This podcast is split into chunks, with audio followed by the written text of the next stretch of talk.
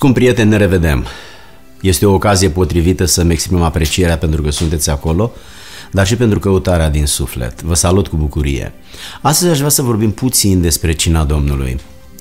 Uh, Domnul Isus a dat bisericii sale două porunci cu privire la sacramente, la rânduielile de cult. Prima dintre ele este botezul în apă, o poruncă care se face o singură dată în viață, pe baza credinței și a pocăinței, și apoi cina Domnului, o poruncă care se repetă periodic. Cina Domnului ne amintește că plata pentru păcat a fost plătită de Mântuitorul Iisus Hristos. De la Geneza la Apocalipsa, Dumnezeu a vrut să-și aducă poporul în părtășie cu sine. În grădina Eden, Dumnezeu i-a chemat pe Adam și Eva să mănânce din tot ce era în grădină, cu excepția pomului din mijlocul grădinii. Când poporul aducea anual zeciuiala, mânca înaintea Domnului, așa cum scrie Biblia în Deuteronom, capitolul 14. Moise, Abihu și cei 70 de bătrâni au mâncat și ei în prezența Domnului. De asemenea, cina Domnului va fi luată în prezența Domnului după răpirea bisericii, Matei 26. Ce am vrut să spun este faptul că la cina Domnului se proclamă mai multe adevăruri dumnezeiești. Primul dintre ele este adevărul morții lui Isus Hristos. Când participăm la cina Domnului, simbolizăm moartea lui Hristos deoarece acțiunile noastre formează o imagine a morții sale pentru noi.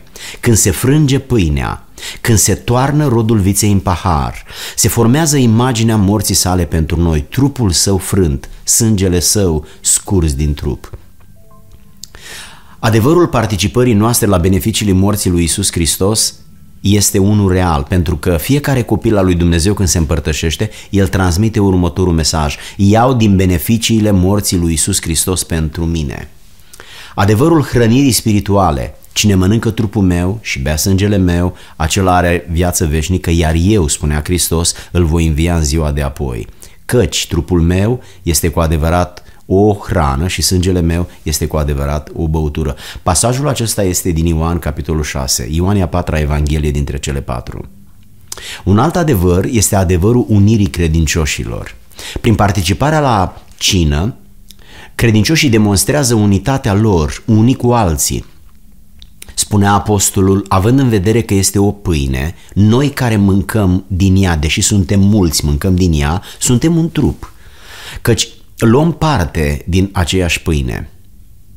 Un alt adevăr este faptul că Mesia își afirmă dragostea față de noi la cina Domnului. Când ne apropiem de cină, ca reacția chemării sale, suntem reasigurați de dragostea sa față de noi, o dragoste necondiționată. Noi nu o putem merita, noi nu avem argumente că merităm. Ea nu este ceva ce noi merităm și El ne dă pentru că trebuie, ci pur și simplu El ne dă pentru că vrea, datorită caracterului său, datorită iubirii sale, datorită faptului că e Dumnezeu. El știe că avem nevoie de ea, dar nu ne vom califica niciodată să o avem. Tocmai de aceea trebuie să apară recunoștința, pentru că ne-a dat fără să merităm. Atunci când cumpărăm o pâine și acolo spunem mulțumesc, deși nu e necesar pentru că am plătit-o, nu? Nu ne-a dat nimic ce nu meritam. Dar atunci când primești iertarea de păcate și vindecarea, cum să nu-i mulțumești lui Dumnezeu că nu meritai nimic? Adevărul că Dumnezeu afirmă că toate binecuvântările mântuirii ne sunt rezervate nouă este cel de-al șaptelea adevăr. Venim la această sărbătoare în calitate de membri ai familiei sale eterne. Când Domnul ne primește la masa sa, ne asigură de faptul că ne primește la toate celelalte binecuvântări de pe pământ și din cer, în special la ospățul nunții mielului.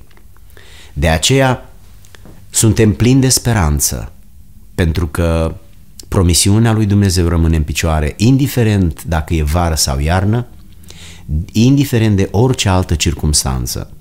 Al optelea adevăr este faptul că noi ne afirmăm credința în Mântuitorul Iisus Hristos la cina Domnului. Prin gestul împărtășirii noastre, noi transmitem următorul mesaj.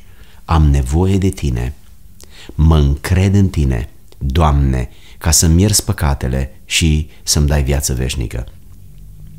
Aceste adevăruri sunt câteva sau sunt adevărurile mai mari despre cina Domnului și le-am, le-am evocat în speranța că ne vom aduce aminte din nou și din nou despre ce este important atunci când ajungem la cina Domnului. Poate că ar fi bine să punem și o altă întrebare. Cine poate participa la cina Domnului? Uh, Dacă citim în Scriptură, răspundem cam în felul următor. La cina Domnului pot participa numai persoanele care cred că Isus Hristos este Fiul lui Dumnezeu și Mântuitorul lor personal. Pot participa numai persoanele care sunt botezate în apă pe baza credinței pe care o afirmă. Și pot uh, participa numai persoanele care se autoexaminează după modelul lui Dumnezeu. Numai persoanele care deosebesc trupul Domnului.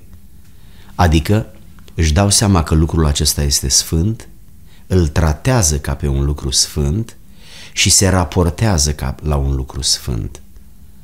Asta înseamnă că ai o anumită atitudine, ai un anumit comportament, asta înseamnă că te gândești la ceva anume, te concentrezi asupra lui, asta înseamnă că întreaga ființă intră într-o anumită atmosferă, când te simți înaintea lui Dumnezeu, când simți că ochii lui ca parafocului te privesc, când îți amintești că el vede și ce nu-ți place să se vadă, dar El vede și atunci te faci mic, te simți murdar,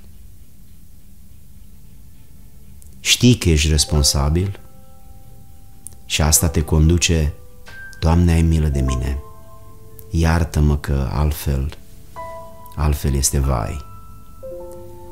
Această descoperire este una dintre cele mai importante conștientizări pe care o minte umană și un suflet de om poate să le experimenteze.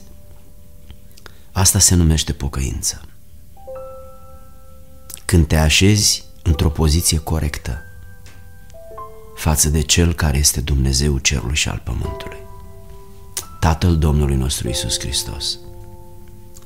Această conștientizare declanșează procesul mântuirii și al umblării cu Dumnezeu unde inima îți este de-a dreptul copleșită de bucurie, de pace, de siguranță și de liniște. Și apoi apare și sentimentul de a îți exprima recunoștința față de Domnul prin orice, privind ca pe o onoare orice sacrificiu și efort pe care îl poți face pentru El.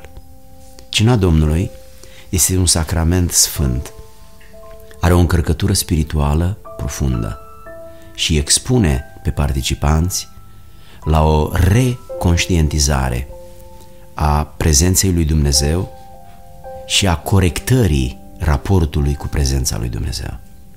Dragii mei, mă gândesc că e bine să facem o scurtă rugăciune și să ne închinăm. Tată, Tatăl nostru, Tatăl nostru care ești în ceruri, stăm în fața Ta și sufletul nostru este plin de admirație să-ți dai tu fiul pentru noi, să moară cel nevinovat pentru cei vinovați, asta e mai mult decât iubire. Doamne, ne simțim copleșiți de nevoia de a-ți mulțumi pentru că eram pe drumul fără întoarcere, dar ne-ai recuperat, ne-ai restaurat prin Domnul Isus și de fiecare dată când ne împărtășim, noi recreiem moartea sa prin pâinea care se frânge ca simbol și prin rodul viței care curge ca un simbol, un simbol al sângelui. Sângele care i-a curs din rănile făcute de oamenii care l-au ucis, iar el a murit pentru ca noi să trăim. Realitatea asta, Doamne, e copleșitoare. Este mai mult decât copleșitoare. Îți mulțumim din suflet că te-ai îndurat de noi și ai făcut din noi niște oameni noi, ne-ai dat un destin nou, o destinație nouă și până acolo ești cu noi. A fost Mântuitorul cu noi în generația de acum 2000 de ani și în mod constant de atunci până astăzi este Mângâietorul Duhul Sfânt. Îți mulțumim în numele Lui Hristos, care e Mântuitorul, minunatul și gloriosul nostru Mântuitor. Amin. Oameni dragi, am ajuns la încheiere. Vreau încă o dată să vă mulțumesc pentru că sunteți acolo, vă binecuvintez la despărțire, Dumnezeu să vă aibă în pază pe dumneavoastră și pe cei dragi. Multă sănătate și har! Dacă v-a plăcut această emisiune, nu ezitați să apăsați butonul like. Dacă vreți în viitor să mai primiți astfel de emisiuni, abonați-vă.